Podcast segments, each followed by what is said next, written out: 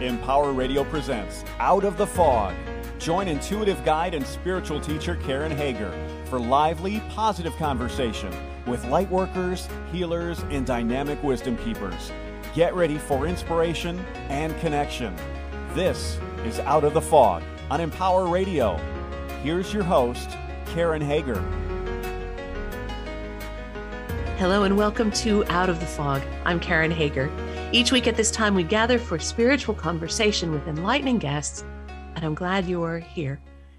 KarenHager.com is a good place to find out about all the other shenanigans I get up to. There are always shenanigans with me, and you can find me on Instagram and Facebook where I'm Fog City Psychic. Now, today's guest has had the great fortune to work with some amazing healers. His wonderful, funny, and difficult, loving dogs. They kept him going in times of great stress, fear, and loss. And along the way, he was given opportunities to remember over and over how to love. Dogs are healers, Michael Overlie says, and he knows they can help lead us back to ourselves. Are you ready to meet him? Michael Overlie is a lifelong dog fanatic. He's had a gift of connecting with animals since he was a small child. Dogs have been with him most of his life, giving him gifts and teaching him lessons. His greatest breakthrough was after the death of his brother.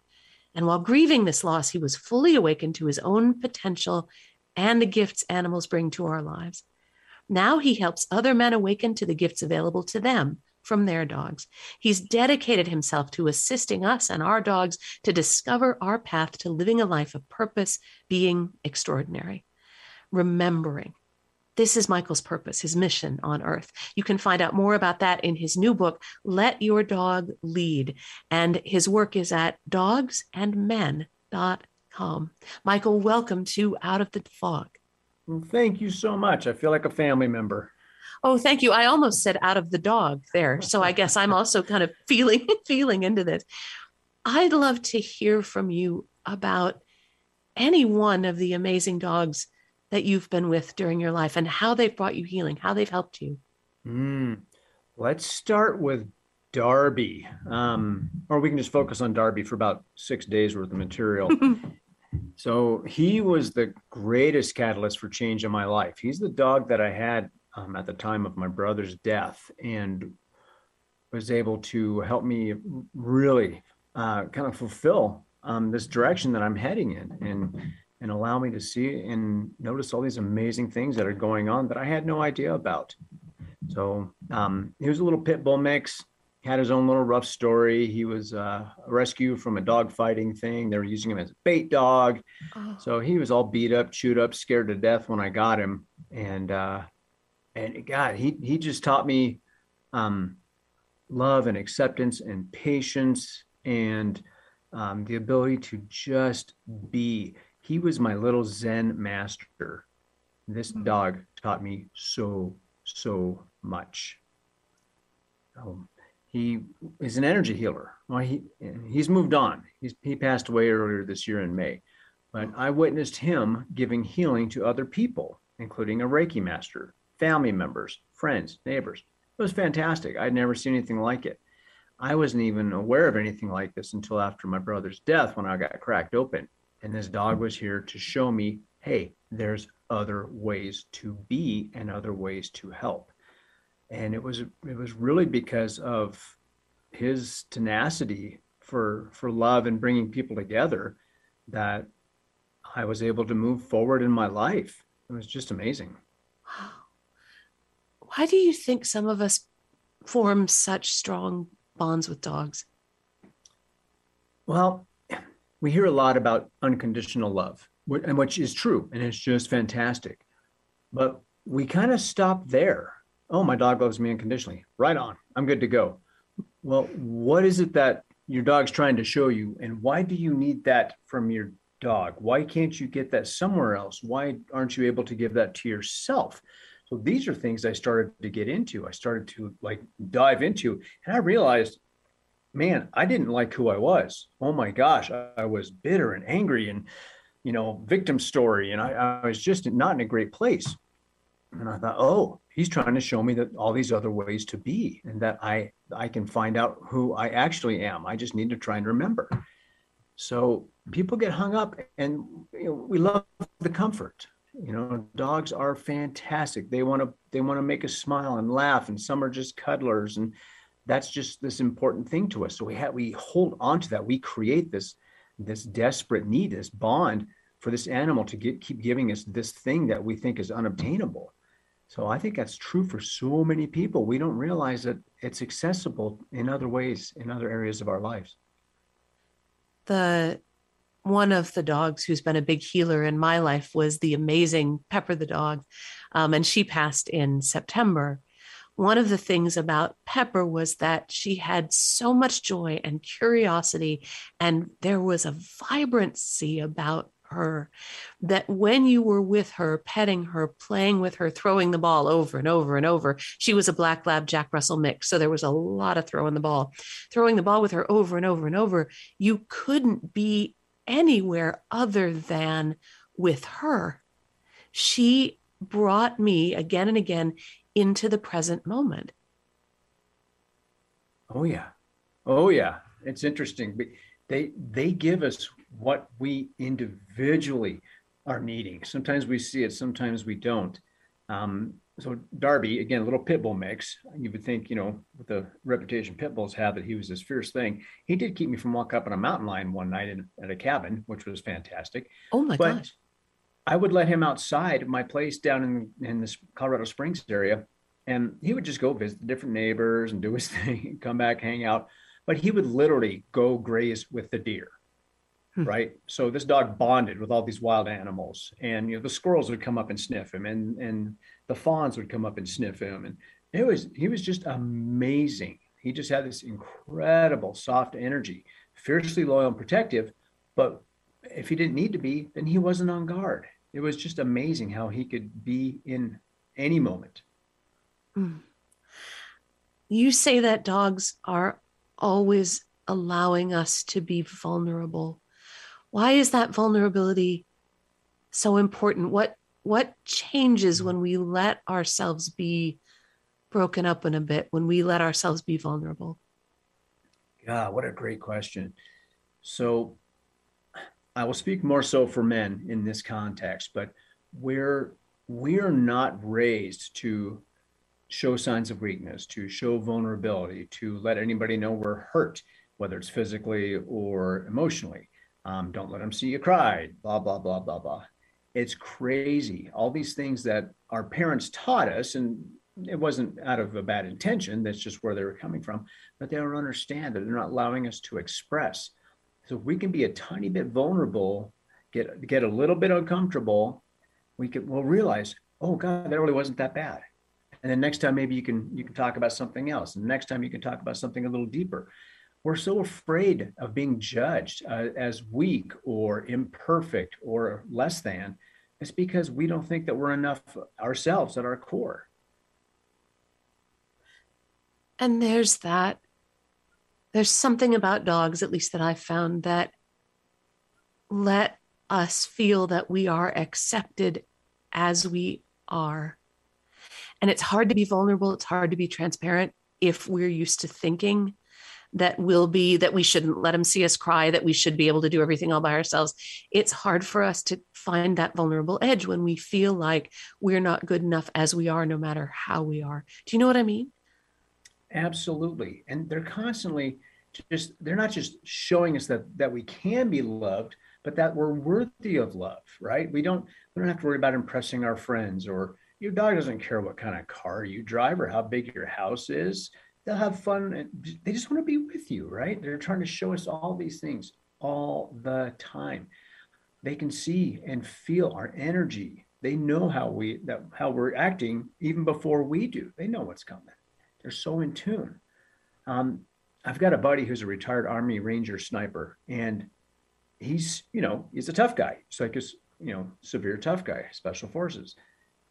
But when it comes to his dogs he's he's just you know just get you get you get you, you know this, he just turns into this this mushy puddle of love. But with friends family co-workers oh hell no.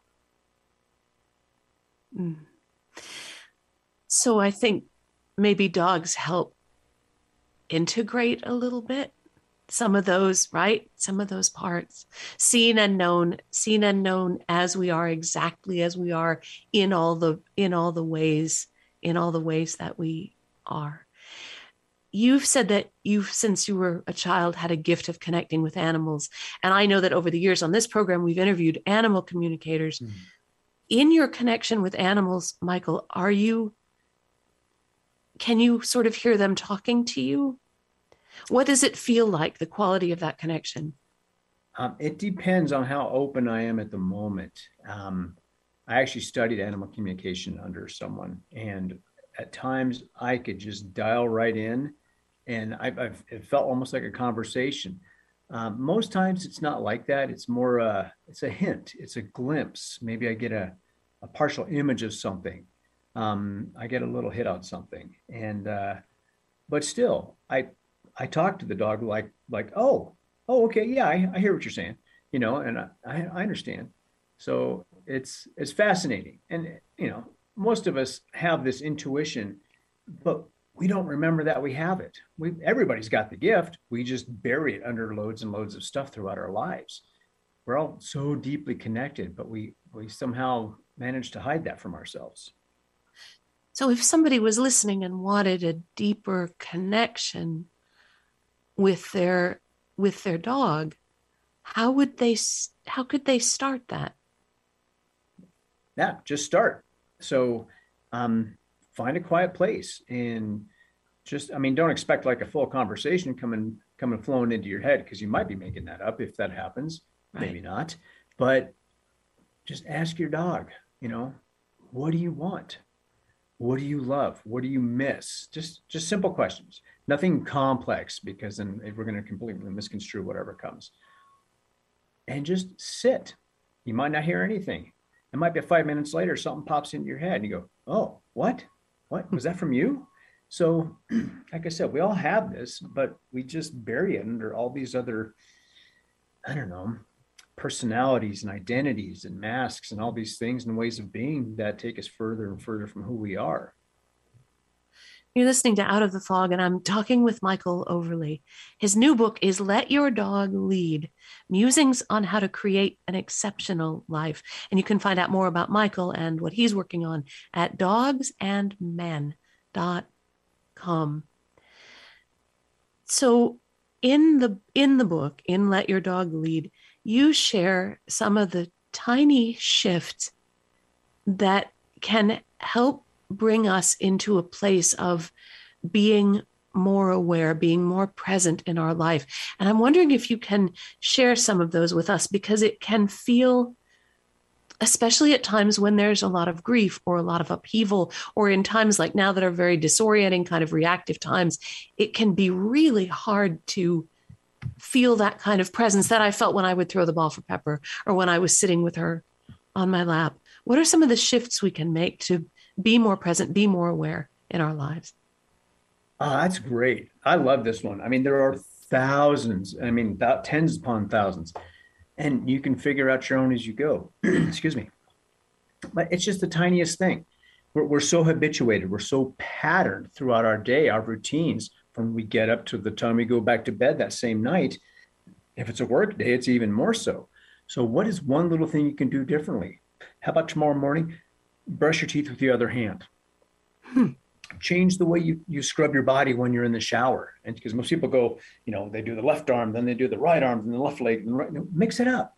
All these things are just going to break these, you know, create these other little connections, break these habits of what you do because we're, we're we become mindless. We become not mindful, we become mindless in these activities. And you start creating these new bridges to other synapses um, change is possible. So by doing a little thing, going, oh, okay, I'm safe. That was cool. You can do a bigger thing. Then you can do a bigger thing. We're so afraid to get uncomfortable. And this is one way to do it. Um, there's a guy whose books I read. His name is Dr. Aziz Gazipura. He he says do the cold shower thing, like you're taking a shower and the last 30 seconds just blast it full cold. That gets you pretty uncomfortable pretty quick. Wow. But the exercise in itself is you you're willing to be uncomfortable because most of us aren't. We run from pain, we run from any type of confrontation. Confrontation doesn't mean something bad, but we've turned it into something that we're so fearful of. So, how can you get a little bit uncomfortable, a little bit here, a little more, then a little more, and realize, hey, that's not so bad. I'm safe. I can take care of myself. In your work as a coach, what kinds of issues are the people you work with? What are they working through? What what kinds of things benefit from this approach of presence, awareness, vulnerability, bonding that you share? All of them. How much time? He is the Omni coach. It's everything. No. So with guys, there's there's this this expectation to to be strong and be be the man, be the leader, be um, be perfect, be the caregiver, be the breadwinner. We have these expectations that are a lot of times super unrealistic. Once we can cut into this a little bit and realize, hey, I made a mistake and I don't, you know, not everybody's going to freak out and judge me about it. I'm okay. Oh, that wasn't so bad. So cutting through all these layers, think about this. How many people did you have in your life from the time you were a little kid to now that were in positions of authority over you? You know, mother, father, teacher, preacher, all the coaches coworkers, managers, bosses. All these people have an expectation of how you need to be in the world, and we try and meet that. All that does is take us further and further away from who we truly are because we think we have to do what they tell us to do to be how they want us to be. So, what we're trying to do is cut out all these other identities, these other things, and get to the bottom of all these things. But if we don't feel safe being vulnerable in the slightest way, then none of that's going to happen. Wow. And it sounds easy to say that. And it's so, it can feel so difficult to start to attempt it. Oh, absolutely. So I, I think it can be simple. Yes. Easy. No. That's a yes, that's a that's a good way to say it. And in that simplicity, you can break it down to, like you said, the tiny shift, the tiny shift, the tiny shift, the willingness mm. to be mm. present, and then, and then the, and then the opening.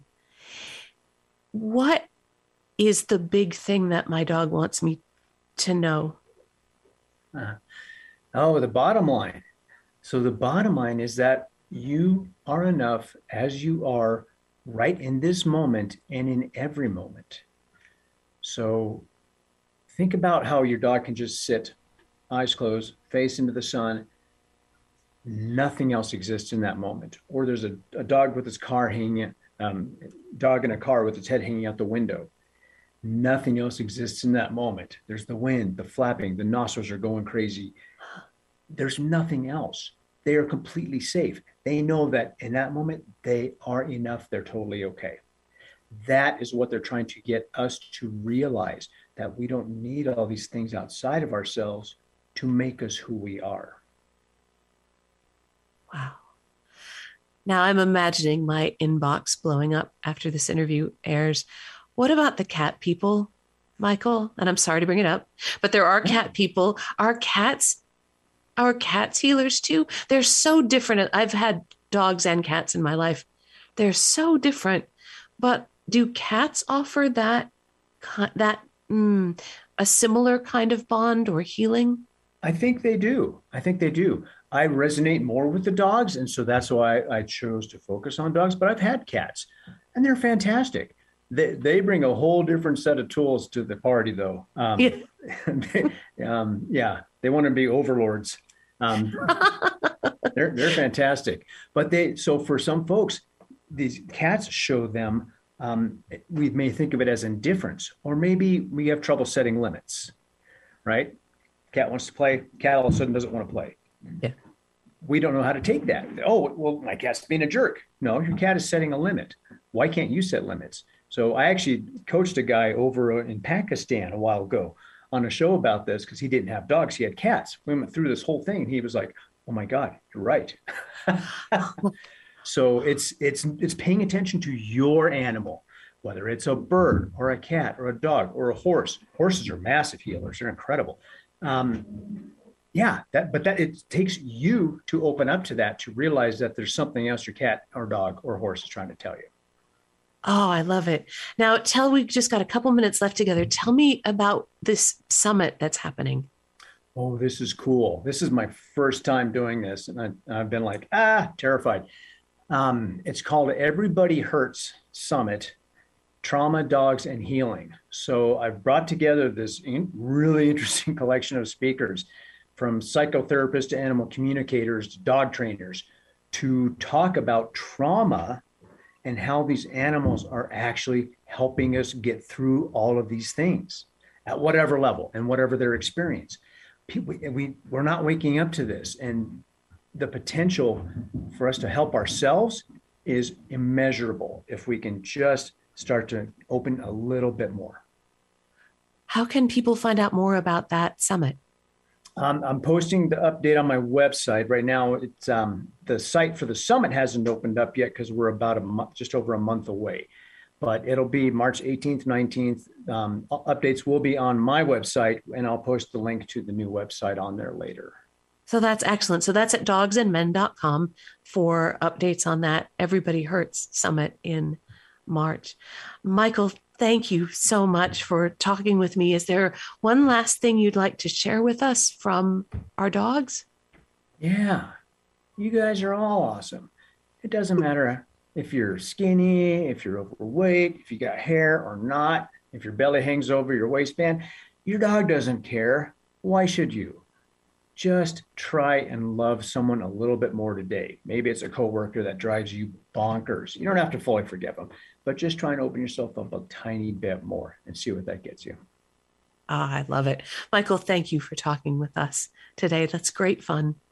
Um, that's Michael Overlie. His new book is Let Your Dog Lead Musings on How to Create an Exceptional Life. And you can find out more about Michael and his work at dogsandmen.com. And if you're interested in more information about that summit that's launching in the middle of March, Everybody Hurts, there will be details about that, updates for you at dogsandmen.com as well.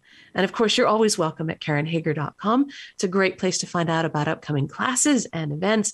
You can even book a private session there with me if you want to connect voice to voice. And for fun with knitting and jigsaw puzzles and more out of the fog, please follow me on Instagram and Facebook where I'm Fog City Psychic. You know, I believe that when we are able to sit in that vulnerability, when we're able to open to possibility, when we're able to connect with the possibility of receiving deeper love, that maybe we are okay. Maybe there is more to learn. When we do that, when we focus on peace, when we open our hearts, things change.